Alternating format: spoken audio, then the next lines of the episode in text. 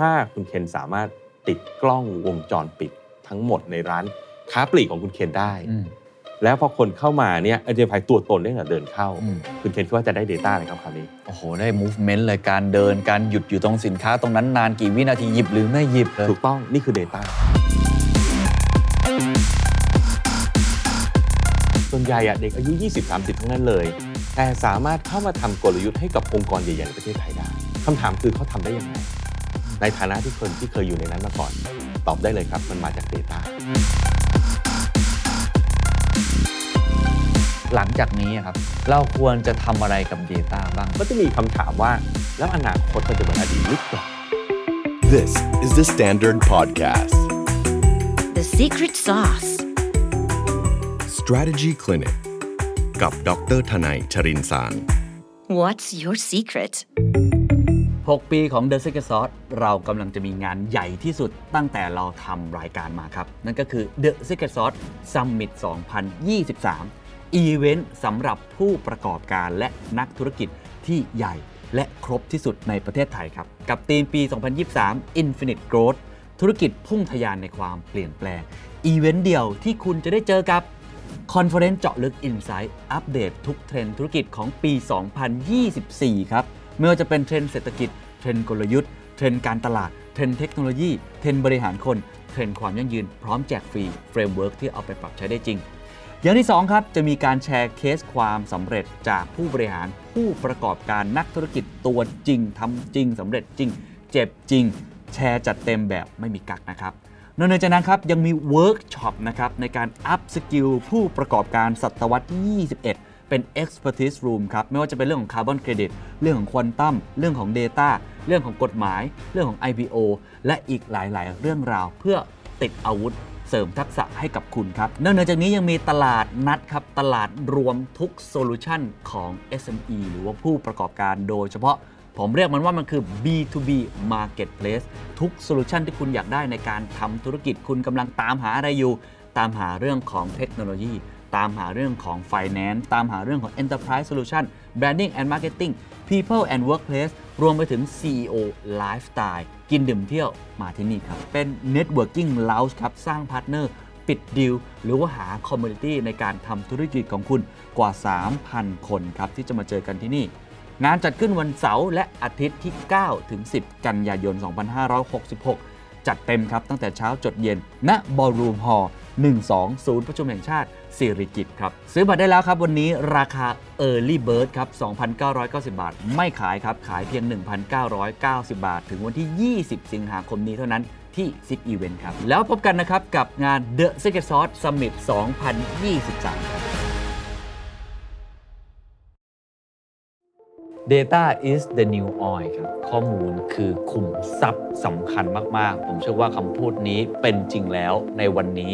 จริงยิ่งกว่าจริง เพราะว่าเชื่อว่าไม่มีองค์กรไหน ไม่ให้ความสำคัญกับ Data แต่หัวใจสำคัญก็คือ เราเอามันมาใช้อย่างไร กลยุทธ์ในการใช้ Data ที่ถูกต้องนั้น ควรจะมีรูปแบบไหน หรือว่าเราลองเช็ค status ตัวเองดูไหมครับว่าปัจจุบันนี้ เรามีกลยุทธ์ที่เกี่ยวข้องกับ Data หรือข้อมูลอย่างไร วันนี้คนที่จะมาชวนคุยเรื่องกลยุทธ์กับ Data ก็คืออาจารย์ธนัยชรินทร์สารนั่นเองครับ สวัสดีครับ สวัสดีครับคุณเคนดีใจมากที่อาจารย์ชวนคุยเรื่องนี้ เพราะว่า Data เนี่ยอืมเราได้ยินกันมานานครับแล้วปกติแล้วเราพูด Data เราก็จะไปคุยกันเรื่องของเทคโนโลยีเทคโนโลยีวันนี้หมวกพอเป็นหมวกกลยุทธ์ผมว่าหลายคนรอฟัง เพราะมันจะทำให้เรา simplify แล้วก็เห็นว่าจริงๆแล้วเรื่อง Data เอามาอินทิเกรตกับกลยุทธ์องค์กรเนี่ยมันควรจะมองมุมไหนกันแน่ครับ ทำไมอาจารย์ถึงคิดว่าอยากจะคุยเรื่องนี้ก่อนครับ คือผมเริ่มเห็นความจริง ๆ ผมอะเห็นความสำคัญเรื่องของ Data มานานแล้วนะอืมเพราะว่าผมเองก็ทำงานใน consulting firm มาคุณเคนซึ่งผมเห็นมาตลอดเลยว่า สิ่งที่ทำให้ consulting firm ซึ่งเป็นบริษัทต่างชาติ แล้วก็ใช้เด็ก ๆ นะ ถ้าใครเคยทำงาน consulting firm จะเจอว่าส่วนใหญ่อะเด็กอายุ 20-30 ทั้งนั้นเลย แต่สามารถเข้ามาทำกลยุทธ์ให้กับองค์กรใหญ่ๆในประเทศไทยได้เออจริงคำถามคือเขาทำได้ยังไง ในฐานะที่คนที่เคยอยู่ในนั้นมาก่อน ตอบได้เลยครับ มันมาจาก Data เหรอฮะใช่แล้ว ทำให้เด็กคนหนึ่งสามารถทำใช่ งานกับองค์กสามารถได้ ทำ presentation pack develop strategy อาจจะไม่ได้คนเดียวนะคุณเคนเราทำงานเป็นทีมอืม ส่วนใหญ่เนี่ยแต่ทำให้กับ CEO ของบริษัทระดับยอดขายแสนล้านนะคำถามคือทำได้ไงในเวลาเพียงแค่ 3 เดือน อืม คำตอบก็คือ Data เพราะฉะนั้นเรื่องของ strategy เนี่ยครับมันมีรากฐานมาจาก Data เนี่ยอยู่แล้วนะ ในสายโดยเฉพาะในสายของ consulting ครับ ซึ่งผมให้ความสำคัญกับ consulting เพราะว่า เราคือสายที่เรียกว่าเป็น practitioner อืมคือคุณเคนก็รู้จักผมมานานนะ ผมมีหลายหมวกมาก ผมมีตั้งแต่เป็นวิทยากร ผมเป็น executive coach ผมเป็นอาจารย์มหาวิทยาลัย ผมเป็น consultant แต่แต่ละหมวกเนี่ยจะทำงานต่างกันครับนะครับอย่างเช่น ถ้าเป็นหมวกอาจารย์มหาวิทยาลัยเนี่ยเราต้องเอาทฤษฎีนำอ่าเพราะว่าเราต้องอ้างอิงหนังสือนะต้องอ้างอิงตำราอาจารย์ไมเคิลอีพอร์เตอร์อะไรก็ว่ากันไปครับนะครับเวลาผมเป็น Executive Coach เนี่ย ผมก็จะต้องเอาเรื่องของการเข้าใจ context องค์กรเนี้ยอืมนำและเข้าใจตัวคนอืมเพราะผมกำลัง work กับคนต่อคนนะเหมือนอืมเหมือนเราก็นั่งคุยกันอย่างเงี้ยคุณเคนต้องเข้าใจผมผมต้องเข้าใจคุณเคนครับเพราะฉะนั้นมันจะมี elementของความเป็น human อยู่ระดับหนึ่งนะครับแต่เวลาอยู่เป็น consultant เนี่ยเราต้องการหา solution ในฐานะที่ปรึกษาเนี่ย element ของคนเราจะเอามาทีหลังอ้าวเข้าใจครับเพราะเราต้องคุยกันเรื่องสิ่งที่ต้องทำก่อนอืมนะครับและเราก็ไม่อ้างอิงทฤษฎีอะไรมากมาย เพราะมันไม่มีความจำเป็น ลูกค้าต้องการ solution อืมที่มัน make sense และเอาไปใช้ได้ครับมากกว่าแค่ว่าทฤษฎีบอกว่าอย่างไรอืมอืมอืมเพราะทฤษฎีมันเกิดจากการ generalize ครับแต่มันอาจจะไม่สามารถตอบได้ทุกโจทย์ในทุกสถานการณ์อ่าอืมเพราะฉะนั้น consulting firm นี่แหละคือ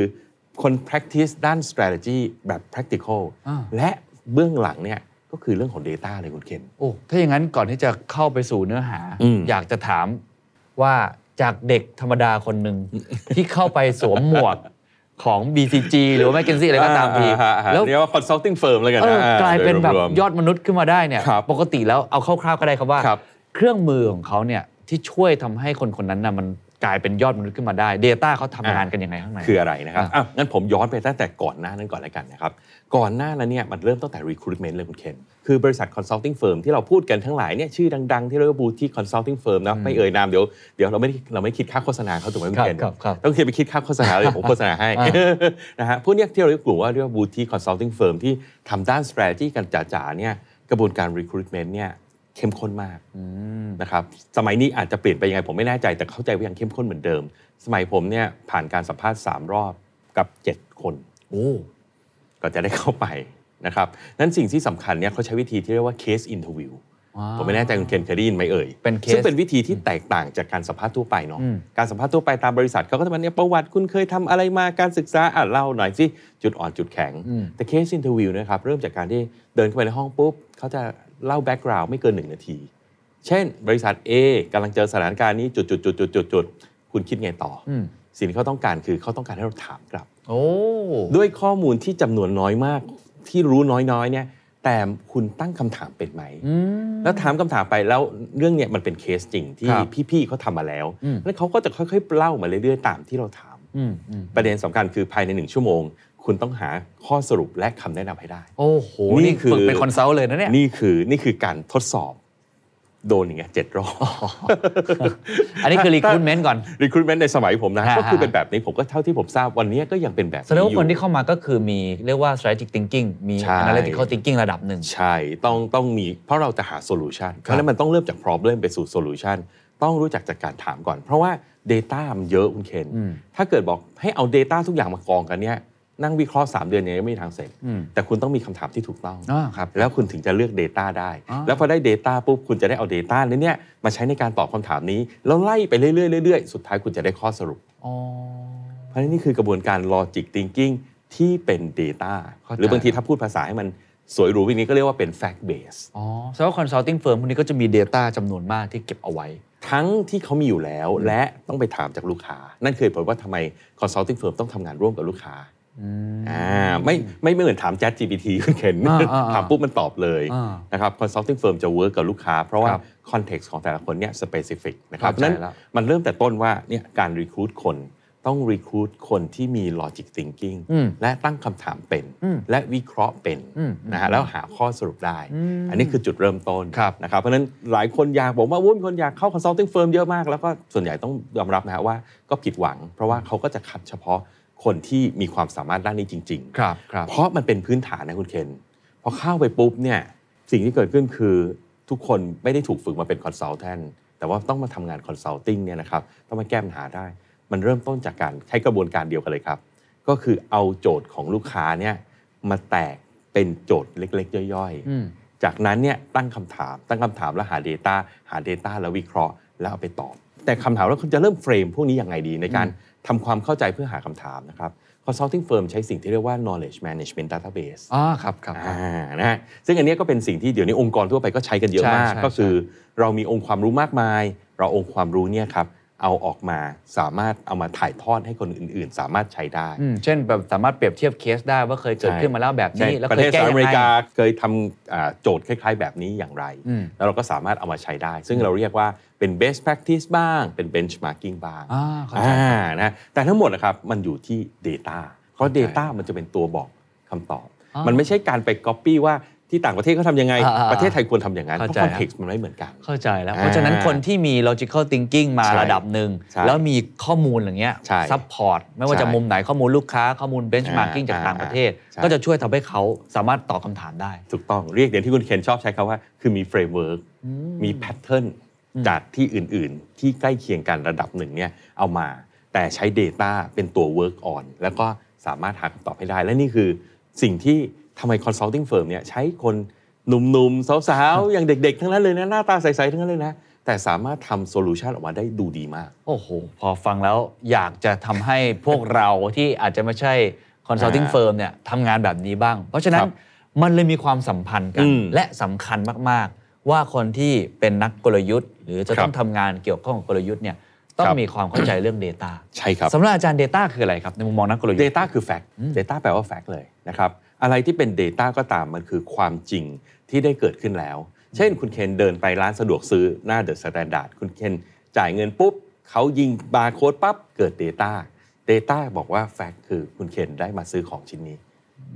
Data คือ fact อืมอืมอืมข้อดีของ fact คืออะไรคุณเคน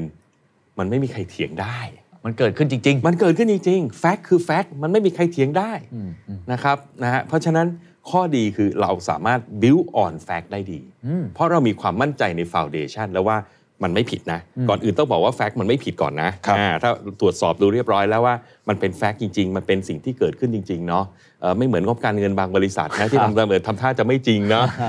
เราสร้างความเดือดร้อนไปทั่วอะไรอย่างเงี้ยนะฮะแต่ว่าถ้าเกิด fact เหมือนคือ fact จริงๆเนี่ยเราสามารถ build on ตรงนี้ขึ้นไปได้ อย่างมีความมั่นใจอืมข้อที่ 2 ก็คือว่าพอเราหาข้อสรุปได้คุณเคนแล้วมันมาจาก fact อะสุดท้ายเราโดนถามถามไล่ลงมาเรื่อยๆเราก็ไล่ลงมาจบที่ fact นั่นเองอืมและ fact คือสิ่งที่ไม่มีใครเถียงได้อืมอืมอุณหภูมิห้องนี้ในสตูดิโอของ The Standard เท่าไหร่ ไม่มีใครเถียงได้ก็ตัวเลขเทอร์โมมิเตอร์มันบอกแบบเนี้ยครับครับอืมอ้าวเพราะนั้นมันเลยทำให้เกิดความมั่นใจได้ในทิศทางที่เราจะไปอืมเพราะกลยุทธ์เราคุยกันแล้วมันคือทิศทางเนาะครับครับอ่ามันช่วยให้เราตัดสินใจได้ รู้ว่าทิศทางไหนน่าไป เมื่อเทียบกับทางเลือกอื่น ๆ ที่มีอยู่ทั้งหมดครับแค่นั้นเอง เพราะฉะนั้น fact ก็คือความจริงข้อเท็จจริงที่เกิดใช่ขึ้นแล้วทีนี้ถ้าเกิดในมุมมองนักกลยุทธ์เนี่ยมันเราควรจะเก็บข้อมูลอย่างไร เราอ่าควรจะเอามาใช้มันอย่างไรครับหรือว่ามันมี case study อย่างไรที่ครับอาจารย์มองว่านักกลยุทธ์ควรจะทำความเข้าใจเรื่องนี้อ่าโอเคครับ ก็กลับไปที่ผมเล่าให้คุณเคนฟังอะเหมือนงานงาน consulting เลย จริง ๆ เราเราไม่ได้เริ่มจาก Data เราเริ่มจาก problem เราเริ่มจาก problem ก่อนอ๋อเพราะว่า Data มันเยอะเหลือเกิน เออจริงจริงความจริงมันเต็มไปหมด ความจริงมันเต็มไปหมดเลยยิ่งยิ่งเดี๋ยวนี้นะคุณเจมส์อะมันยิ่งมหาศาลนะจริงสมมติผมเดินเข้าไปบริษัทหนึ่งที่เป็นลูกค้าผมแล้วบอกช่วยยก Data ของคุณไปให้ผมหมดนี่ผมนึกไม่ออกอะว่ามันจะเยอะกี่เทราไบต์อะใช่ใช่เพมันราะข้อมูลมันอยู่ในอินเทอร์เน็ตมากขึ้นด้วยถูกต้องครับมันเก็บได้มากขึ้น เวลาการทำกลยุทธ์เราถึงต้องเริ่มที่ problem อืมภาษา consultant เราเรียก problem ถ้าภาษาอาจารย์ Richard Rumelt เราเรียกว่า challenge อ๋ออ่ากลับไปที่หนังสือโปรดของผมเลย good strategy bad strategy เนี่ยครับเริ่มที่คำว่า challenge มอง challenge ที่เราประสบอยู่ให้ออกอืมที่เราจะต้องจัดการกับมัน หรือว่าต้องตัดสินใจบางอย่างกับมัน ก็คือหา strategy เนี่ยแหละอืมเพื่อที่เราจะเดินหน้าต่อไปอืมนะครับเริ่มจากตรงนั้นก่อน แล้วค่อยย้อนกลับมาว่า แล้ว Data ที่เราต้องใช้มันคือเรื่องอะไร ก็คือตั้งโจทย์ให้ถูกตั้งโจทย์ก่อนให้ตรงก่อนถูกครับต้องครับสมมติเราเริ่มตั้งโจทย์ปุ๊บหลังจากนั้นวิธีการที่จะใช้ Data หรือว่าดึงอืม Data เนี่ยครับหรือต้องไปสร้าง Data เพิ่มหรือเปล่าผมไม่แน่ครัใจบด้วยซ้ำเนี่ยครับมันต้องยังไงต่อครับภาษา consulting เราเรียกว่า problem decomposition อ๋อ แตกปัญหาใหญ่ให้เป็นปัญหาย่อย ปัญหาย่อยลงไปเรื่อยอืมอืมๆอ่านะครับอย่างเช่นตัวอย่างเช่นนะครับสมมุติมีบริษัทแห่งหนึ่งเนาะ ROA เขามีปัญหา Return on Asset เขามันต่ำเหลือเกิน ต่ำเตี้ยเลี่ยดินเมื่อเทียบกับคู่แข่งในอุตสาหกรรมอืมเพราะก็ฉะคืนั้อนลงสิ่งที่ทุนเราทำไปแล้วลงทุนไปแล้วผลตอบแทนมันไม่คุ้มค่ากำไรกับ asset น้อยที่อะมีเมื่อเทียบกับ asset ที่มีอะไปดูเทียบกับเพื่อนๆอุตสาหกรรมเอ้ยคนอื่นเขาได้มากกว่าเราทำไมเราได้ต่ำกว่าจังอะอันนี้คือ challenge อะ พอเป็น challenge ปุ๊บเราก็เริ่มต้องตั้งคำถามแล้วว่า เอ้ยแล้วเราต้องการรู้อะไรอืมนี่แหละครับ เป็น analysis เช่น รายได้ของเราน้อยกว่าคู่แข่งไหมอ่าหรือ asset ของเราเนี่ยเมื่อแบ่งประเภท asset แล้วเนี่ยมันมี asset ที่ไม่สร้างรายได้มากกว่าเขาหรือเปล่าอืมคือพวกนี้มันคือคำถามอะคุณเคนคำถามย่อยๆ ลงมา มัมันคือคำถามย่อยๆ ซึ่งพวกเราถูกฝึกมาตั้งแต่สมัยโดน case interview อ๋อเพราะโดนสัมภาษณ์ไปตั้ง 3 รอบ 7 คน ใช่ ใช่ครับ ซึ่ง approach พวกเนี้ยเราเรียกว่า hypothesis driven อ๋อคือเราต้องตั้งสมมติฐานก่อน เช่น ถ้าเราบอกว่าอ่าผมเดินเข้าไปในบริษัทหนึ่ง ROA ต่ำกว่าคู่แข่ง ผมว่าเออหรือจริง ๆ คุณมี asset เยอะเกิน แต่ asset ของคุณไม่ generate รายได้อ่าเป็นไปได้ไหม เป็นไปได้ รู้ได้ยังไง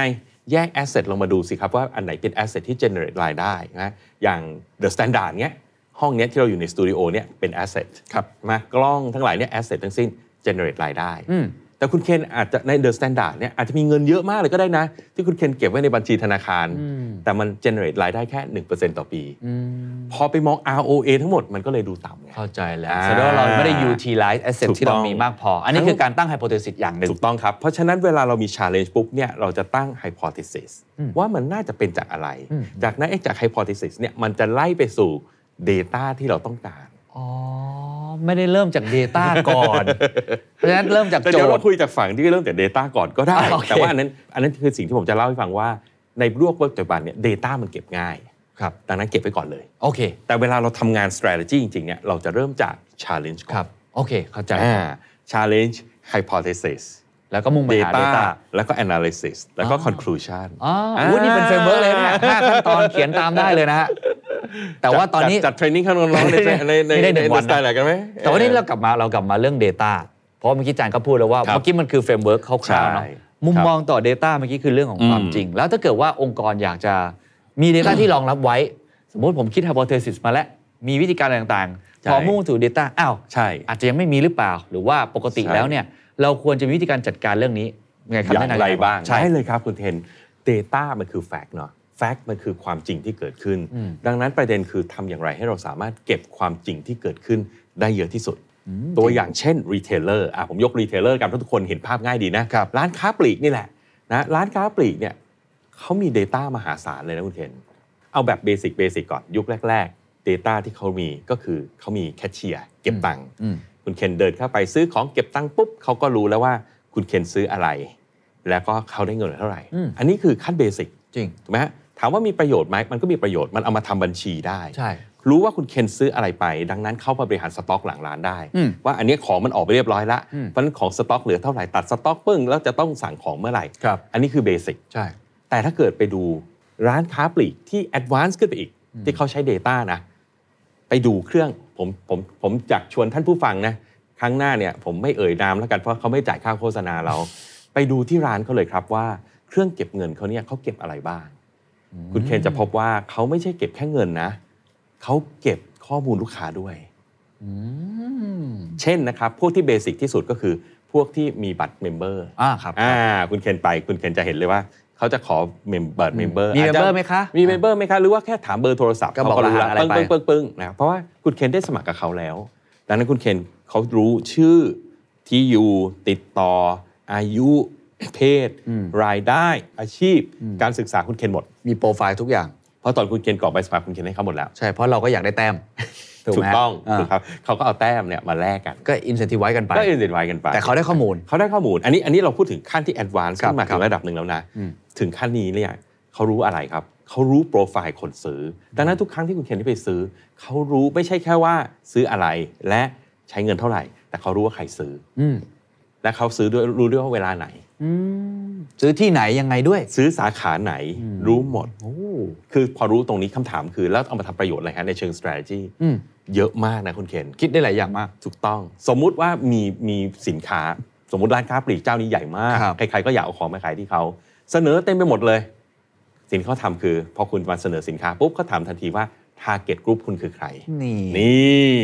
ใช่ไหมแทนที่เขาจะบอกว่าเอาเอาของเข้ามาแล้วจ่าย listing fee อืมถ้าคิดอย่างนั้นเนี่ยก็ก็ฉลาดระดับหนึ่งนะ แต่ถ้าเกิดสินค้าเข้ามาแล้วไม่ปัง แล้วเขาต้องเปลี่ยนสินค้าเนี่ยจริง ๆเขาเสียหายมากกว่า เสียโอกาสเขาได้ listing fee แต่ว่าของมันขายมันไม่เดินเข้าใจนะครับเพราะฉะนั้นสิ่งที่เขาควรจะทำมากกว่าคือ ถามว่า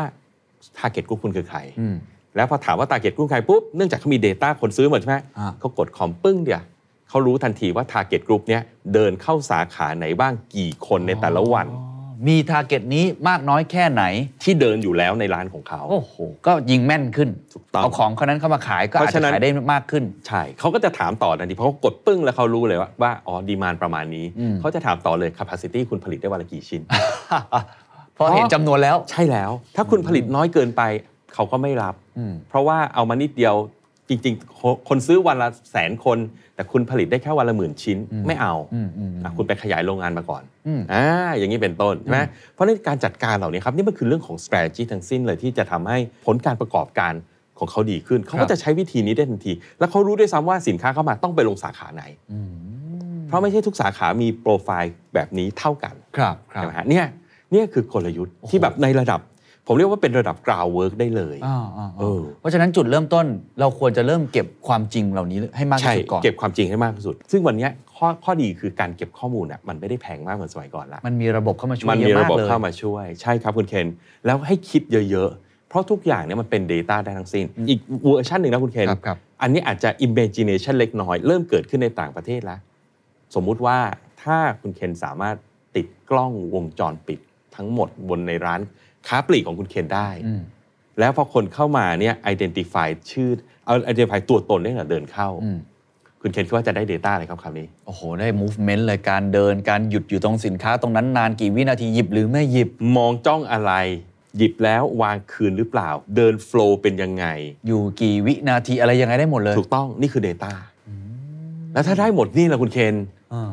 จัดเชลฟ์ใหม่ยังได้เลยนะจริงโอ้ครับรู้แล้วว่าเออคนเขาเดินซิกไปแทรกมาอยู่นานเกินไป จัดเชลฟ์ใหม่ให้มันเหมาะสม เขาเดินหยิบของง่ายเดินออกเร็วอืมเราก็ได้เงินมากขึ้น ลูกค้าก็สะดวกสบายมากขึ้นอืมอืมตรงไหนเขาหยิบแล้วเขาวางแสดงว่าไงครับ แสดงว่าออฟฟ i n g ตรงนั้นของเรายังไม่ดีพออืมเขาหยิบมาแล้วเขาไม่ซื้อแสดงว่าอาจจะราคาแพงไปอืมถ้าเราทำโปรโมชั่นตรงนั้นล่ะอ่า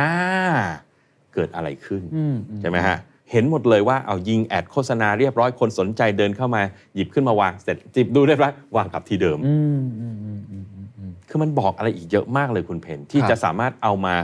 ทำสิ่งที่ต่างจากเดิมนะ definition strategy ก็คือทำสิ่งที่ต่างจากเดิม เพื่อ superior long term performance อ่าเข้าใจเท่านั้นเองเพ ราะฉะนั้นคนที่เป็นนักกลยุทธ์ถ้ามี Data เก็บไว้ก็เท่ากับอืมว่าเราสามารถมองเห็นความจริงใช่ได้มากขึ้น และตัดสินใจได้แม่นยำขึ้นใช่ยิ่งเก็บมากแล้วยิ่งตั้งคำถามที่ถูกต้องใช่ก็มีโอกาสจะได้ผลลัพธ์ถูกที่ต้ดีองขึ้ฮะนวันนี้ถ้าเราเข้าใจ Data เนี่ยจริงอยู่เราอาจจะไม่ได้ใช้ Data ทุกอย่างตลอดเวลาอืมแต่ถ้าวันนี้ต้นทุนการเก็บ Data มันพอรับได้อืมอ่านะ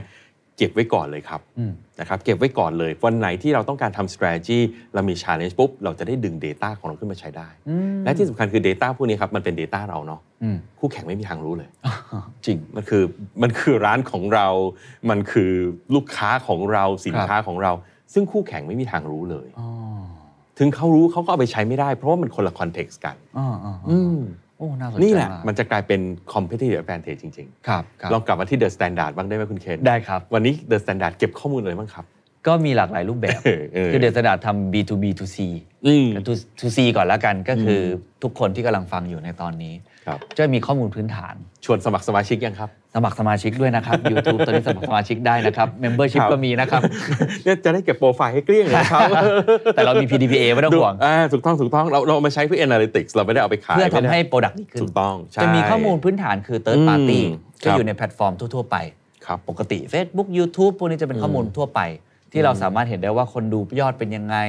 อ่าส่วนใหญ่แล้วเป็นคนกลุ่มไหนอยู่ยังไงอืมอันนี้ก็จะเป็นข้อมูลทั่วไปที่เราพอที่จะเก็บได้ ซึ่งอันเนี้ยเราก็จะเอามาช่วยในการทำคอนเทนต์ให้ดีขึ้นอืมในบริษัทของผมในแผนกมีเดียเนี่ยครับเอาเลตต่างๆ เขาจะวิเคราะห์กันทุกอาทิตย์อ่าว่าคอนเทนต์นี้ไปไม่ไปอะไรครับแบบไหน อันนี้คือคือเบสิกพื้นฐานอ่ามีข้อมูลอีกชุดหนึ่งที่ตอนนี้กำลังพยายามที่จะทำมากขึ้นอืมนะครับเพื่อทำเกี่ยวข้องกับ B2B ครับคล้ายๆแบบเมื่อกี้เลยครัเออเออสมมติมีลูกค้าอสังหาริมทรัพย์เจ้าหนึ่งครับ อยากจะมาซื้อโฆษณาอ่าอยากจะมีผลิตภัณฑ์ตัวนี้ครับบอกว่าไปลงช่องไหนดีอะคุณเคนถามคำแรกเลยว่า target group คือใครถ้าเกิดคุ้มไก่ถูกต้องอ่าแล้วคุณคอนเทนต์นั้นอะคุณต้องการได้ผลลัพธ์แบบไหนอืมผมก็จะมีข้อมูลอีกชุดหนึ่งอืมที่พยายามเก็บเอาไว้อยู่ครับในแต่ละรายการอาจจะมี Membership ตอนนี้ใครยังไม่สมัครสมัครได้นะครับเดือนดา Membership ก็สมัครคุ้ได้มมากนะครับ สมัครเลยครับไม่มีส่วนลดแต่เวลามีโปรโมชั่นอะไรต่างอ่าๆพวกขายบัตรติเกตอะไรอย่างเงี้ยนะครับครับเราก็จะมีอีกข้อมูลอีกชุดหนึ่งซึ่งข้อมูลเนี้ยเป็นข้อมูลแบบแบบ first party หรือคือข้อมูลของผมเอง คือเราเราทำการ survey กับถูกต้องทุกครับท่านเป็นประจำบางทีทำในเดอะรายการ The Standard Wealth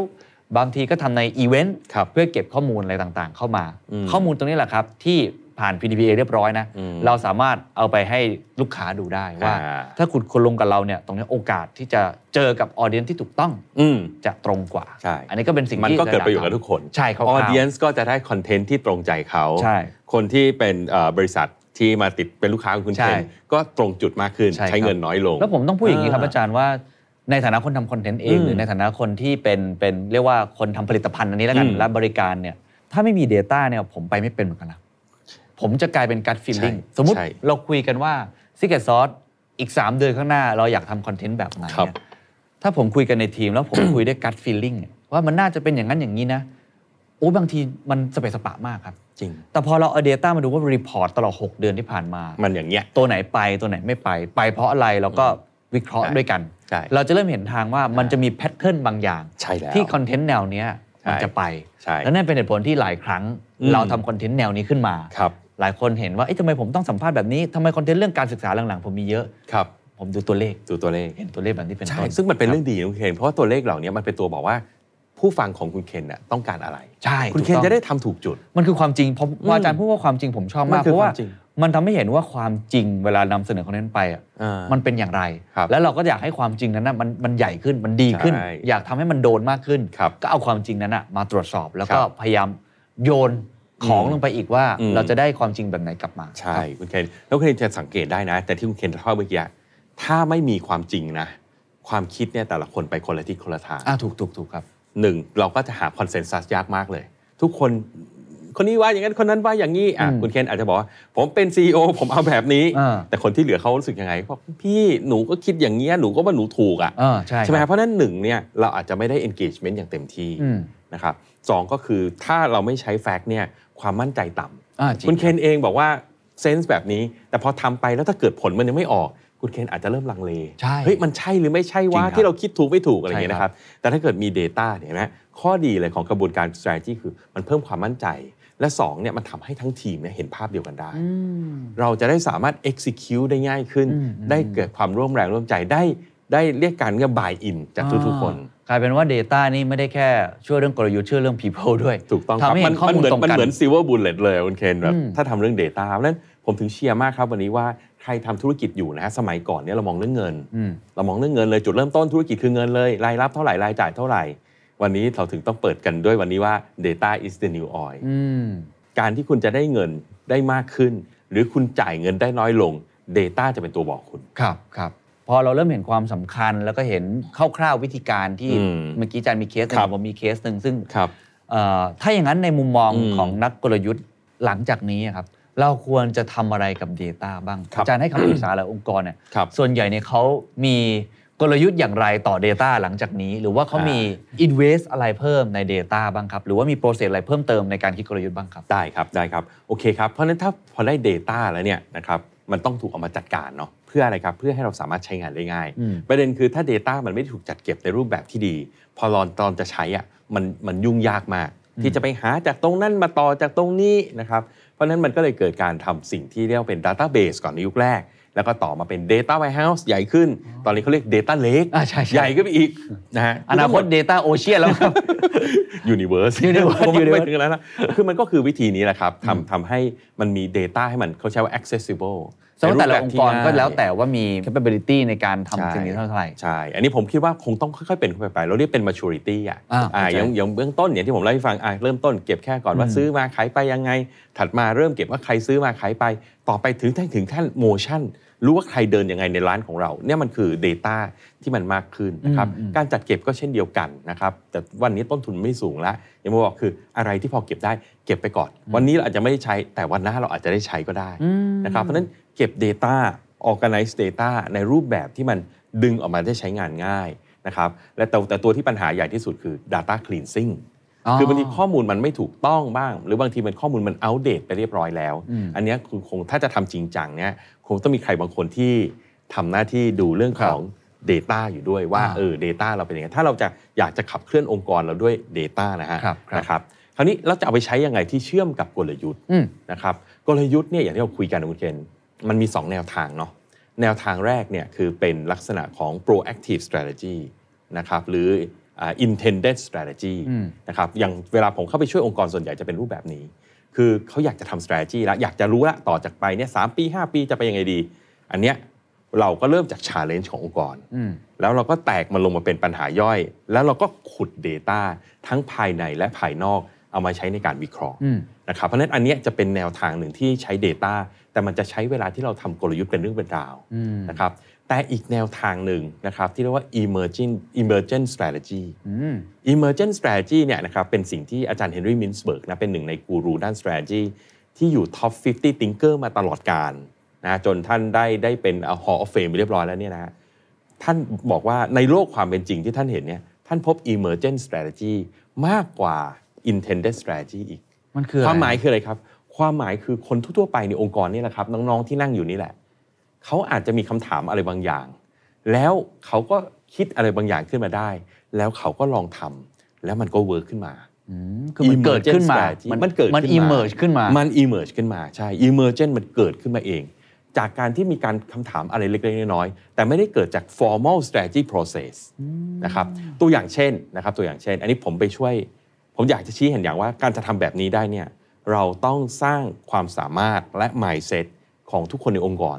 ว่าคุณเนี่ยแหละสามารถตั้งคำถามได้ และคุณก็สามารถหาคำตอบได้เองจาก Data ที่บริษัทมีโอ้และคุณอาจจะนำเสนออะไรบางอย่างก็ได้ ในกรณีของคุณเคนน้องๆเนี่ยถ้าเขามีไอเดียอะไรบางอย่าง แล้วเขาตั้งสมมติฐานขึ้นมา แล้วขุดจาก Data ของ The Standard เขาอาจจะบอกว่าพี่เคนคะ พี่เคนน่าทำรายการแบบนี้ ที่พี่เคนไม่เคยคิดมาก่อน แต่ว่ามันมีตลาดนะ เพราะมันมี Data บางอย่างที่ confirm ขึ้นมา นี่นะครับ ที่เรียกว่า emergent strategy โอ้ผมยกตัวอย่างให้ฟังอันหนึ่งคือคือจริง ๆ เรื่องนี้ผมคิดว่าวันเนี้ย Data ครับมันทำให้องค์กรใหญ่องค์กรเล็กเนี่ยมันเริ่มไม่เสียเปรียบกันจริงสมัยก่อนนะผมยอมรับเลยตอนที่พวกร้านที่เรียกว่าร้านสะดวกซื้อแบบ modern trade เข้ามาเนี่ยโอ้โหเขาไม่ใช่แค่ความได้เปรียบในด้านของเงินทุนนะ แต่เขามีความได้เปรียบทางด้านของระบบการจัดการครับโชห่วยลำบากมาก เพราะโชห่วยเงินทุนก็ไม่มี แต่สิ่งที่ลำบากกว่าคือโชห่วยไม่มีความสามารถด้านการจัดการอืมคือพูดง่ายคือไม่มี Data จริง เคยไปดูเยี่ยมโชห่วยบางคนสมัยก่อนนะฮะถามว่าวันๆรู้อะไรไม่รู้เลย รู้แค่ว่าตอนเย็นปิดร้านเนี่ยเงินในเก๊ะมีกี่บาทอืมของในสต็อกมีเท่าไหร่ก็ไม่รู้ วันนี้ลูกค้ามากี่คนก็ไม่รู้อืมอะไรใกล้หมดสต็อกก็ไม่รู้ คือไม่รู้อะไรเลย รอบหน้าคนมาขายของจะซื้อตัวไหนดีก็ไม่รู้แล้วแต่คนเชียร์อืมเห็นไหมฮะซึ่งมันต่างกันมากกับพวกที่เป็น modern trade ที่เขามีระบบอย่างดี แล้วมี Data พร้อมอืมมันสู้กันไม่ได้ อันนี้ต้องยอมรับ แต่วันนี้เนื่องจากความรู้ความเข้าใจเนี่ย Data มันเก็บง่ายขึ้นอืมและความสามารถของคนเนี่ยจริง ๆ เราฝึกกันได้นะครับวันนั้นเนี่ยผมมีตัวอย่างหนึ่งแล้วกันนะฮะผมไปเอ่อไปไปเยี่ยมลูกค้ารายหนึ่งจริงๆไม่เชิงลูกค้าหรอกเป็นเป็นคนที่ติดต่อเข้ามา แล้วเขาก็ขอคำปรึกษาผมอะ เอ่อเป็นเต้นรถมือสองอืมคำถามคือเต้นรถมือสองจริงก็ไม่มีอะไรนะคุณเคนเนาะใครอยากขายรถเขาก็วิ่งเข้ามาเขาก็นี่เคยไปขายรถที่เต้นบ้างไหมไม่เคยอ่านะเคยนานมาแล้วครับฮะประสบการณ์เป็นไงบ้างคุณเคนยังจำได้ไหมผมว่าผมว่าคนฮะส่วนใหญ่จะจำประสบการณ์ขายรถที่เต้นได้จำได้ว่าไม่ค่อยสนุกเท่าไหร่อะครับแต่ว่าขับเข้าไปก็มีคนหนึ่งมานั่งตรวจเขาก็ดูเช็ครถแต่แล้วอ่าพอเขาบอกราคาปั๊บคุณเคนเป็นไงฮะก็แทบจะอยากกลับเอารถกลับบ้านใช่ไหม ก็ต้องไปเช็คอีกเต็นท์หนึ่งอะไรอย่างใช่เงี้ยใช่ครับเพราะฉะนั้นสิ่งที่เกิดขึ้นคือคนขายรถเนี่ยก็จะวิ่งไปหลาย ๆ เต็นท์ให้ตีราคา แล้วก็แต่ส่วนใหญ่ก็ค่อนข้างราคาผิดหวังแต่ถ้าอยากขายจริง ๆ ก็เต็นท์ไหนให้ราคาสูงสุดก็รับไปใช่ไหมฮะเขาก็จะรับไปถึงเขาจ่ายเงินเลยเขาจ่ายเงินสดเลยครับ เขาเอารับเต็นท์เอารถไปเขาเขาต้องเก็บรถทีเนี้ยไว้จนกระทั่งมีใครสักคนเดินเข้ามา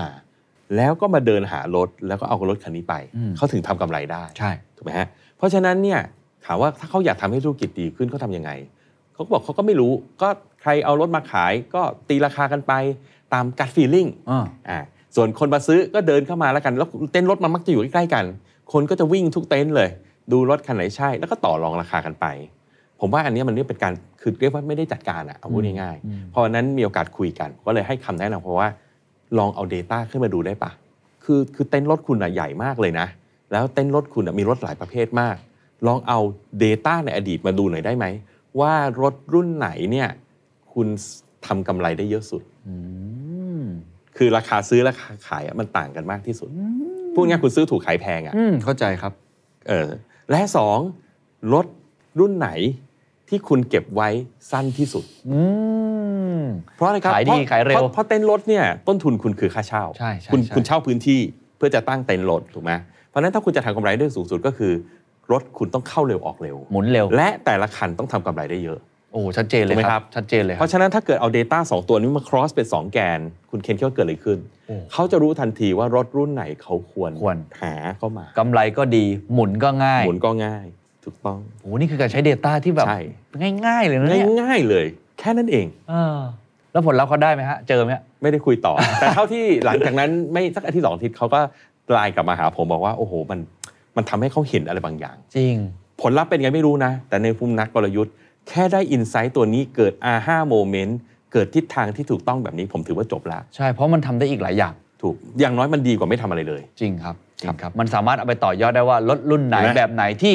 กำไรก็น้อย ขายก็ยากเราอาจจะอย่ารับอย่ารับอย่ารับอย่าถูกรับถูกหรือรับแล้วเนี่ยถ้ารับแพงหน่อย อะไรอย่างนี้ก็ว่ากันไปอะไรอย่างนี้อ๋อถูกต้องโอ้โหและนี่แค่ Data ของคุณ ถ้าคุณสามารถมี Data ของใน industry เกิดอะไรขึ้น โอ้โหครับเรื่องใหญ่เลย โอ้เป็นการเห็นไหมฮะเพราะฉะนั้นนี่คือตัวอย่างเล็กว่าเราต้องหลังจากที่เก็บ Data ได้แล้วครับที่ครัพี่เราคุยกันว่า step แรกเนี่ยวันเนี้ยในอดีตผมเข้าใจการเก็บ Data มันมีต้นทุนที่สูงการ store data ก็สูง วันนี้มันง่ายขึ้นเยอะนะฮะเรามี cloud service มีอะไรต่างๆ มากมาย storage มันถูกมาก เริ่มต้นนะครับเก็บข้อมูลในเยอะก่อน เก็บหลายๆอย่างไว้ก่อน วันนี้ยังได้ใช้ไม่ใช้ไม่เป็นไรครับเพราะวันไหนที่คุณมีคำถามแล้ว คุณไม่มี Data คุณไปต่อไม่ได้อ่าอ่านะเรื่องที่ 2 ก็คือฝึกให้คนในองค์กรของคุณนี่แหละครับทำงานเกี่ยวกับ Data ให้เขาตั้งคำถามฮะฝึกให้คนคิดมี hypothesis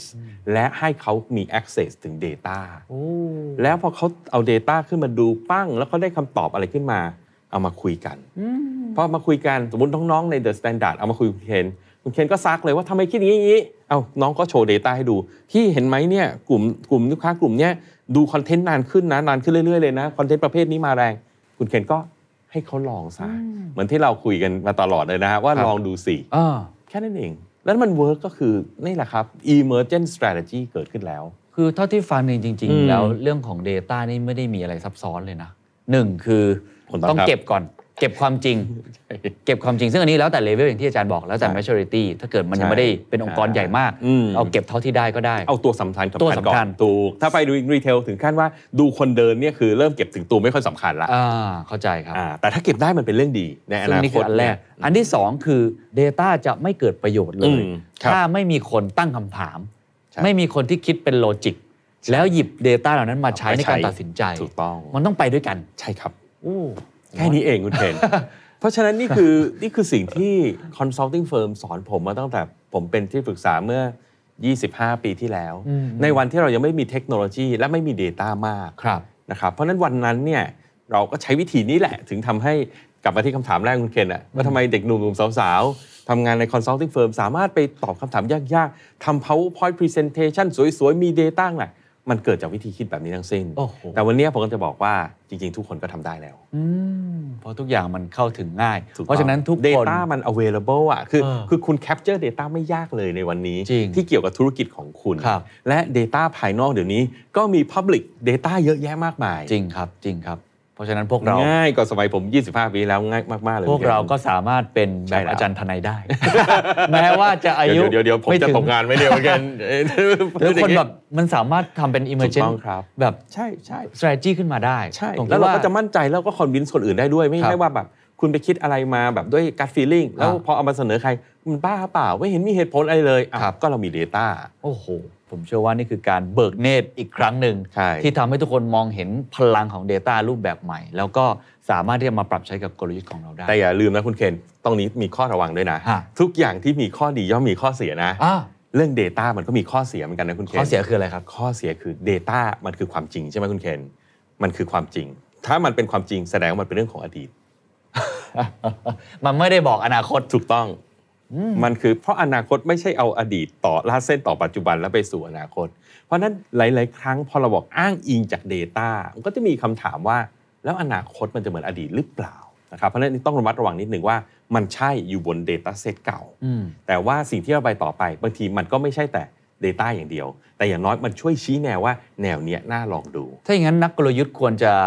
มีความเขาเรียกว่ารักษาความสมดุลครับในการใช้ความจริงในอดีตครับ เพื่อพาไปสู่อนาคตเนี่ยครับมากน้อยแค่ไหนยังไง ผมเรียกว่ากลยุทธ์เนี่ยเป็นเป็นเป็นศาสตร์และศิลป์นะอ่าฮะนะมันก็มีความเป็นศาสตร์อย่างที่เราคุยหมดเรื่อง Data เนี่ยทั้งหลายแพทเทิร์นทั้งหลายเนี่ยมันก็เป็นมีความเป็นศาสตร์แต่ขณะเดียวกันมันก็ต้องมีความเป็นศิลป์ด้วยเพราะว่าเรื่องอนาคตถ้าคุณเรียนจำได้ตอนแรกๆที่เราคุยกันเรื่อง foresight อะครับครับผมบอกเสมอเลยว่ามันไม่ใช่วิทยาศาสตร์อืมเพราะวิทยาศาสตร์เนี่ยต้องอยู่กับความเป็นจริง ความเป็นจริงคือสิ่งที่ต้องเกิดขึ้นแล้วอืมแต่อนาคตมันยังไม่เกิดขึ้น เพราะฉะนั้นบางทีเราก็ต้องใช้หลาย ๆ อย่างเข้ามานะครับแต่สิ่งที่เราจะไปเอา Data ไปช่วยได้คือ weak signal ไงคุณเคนอ่า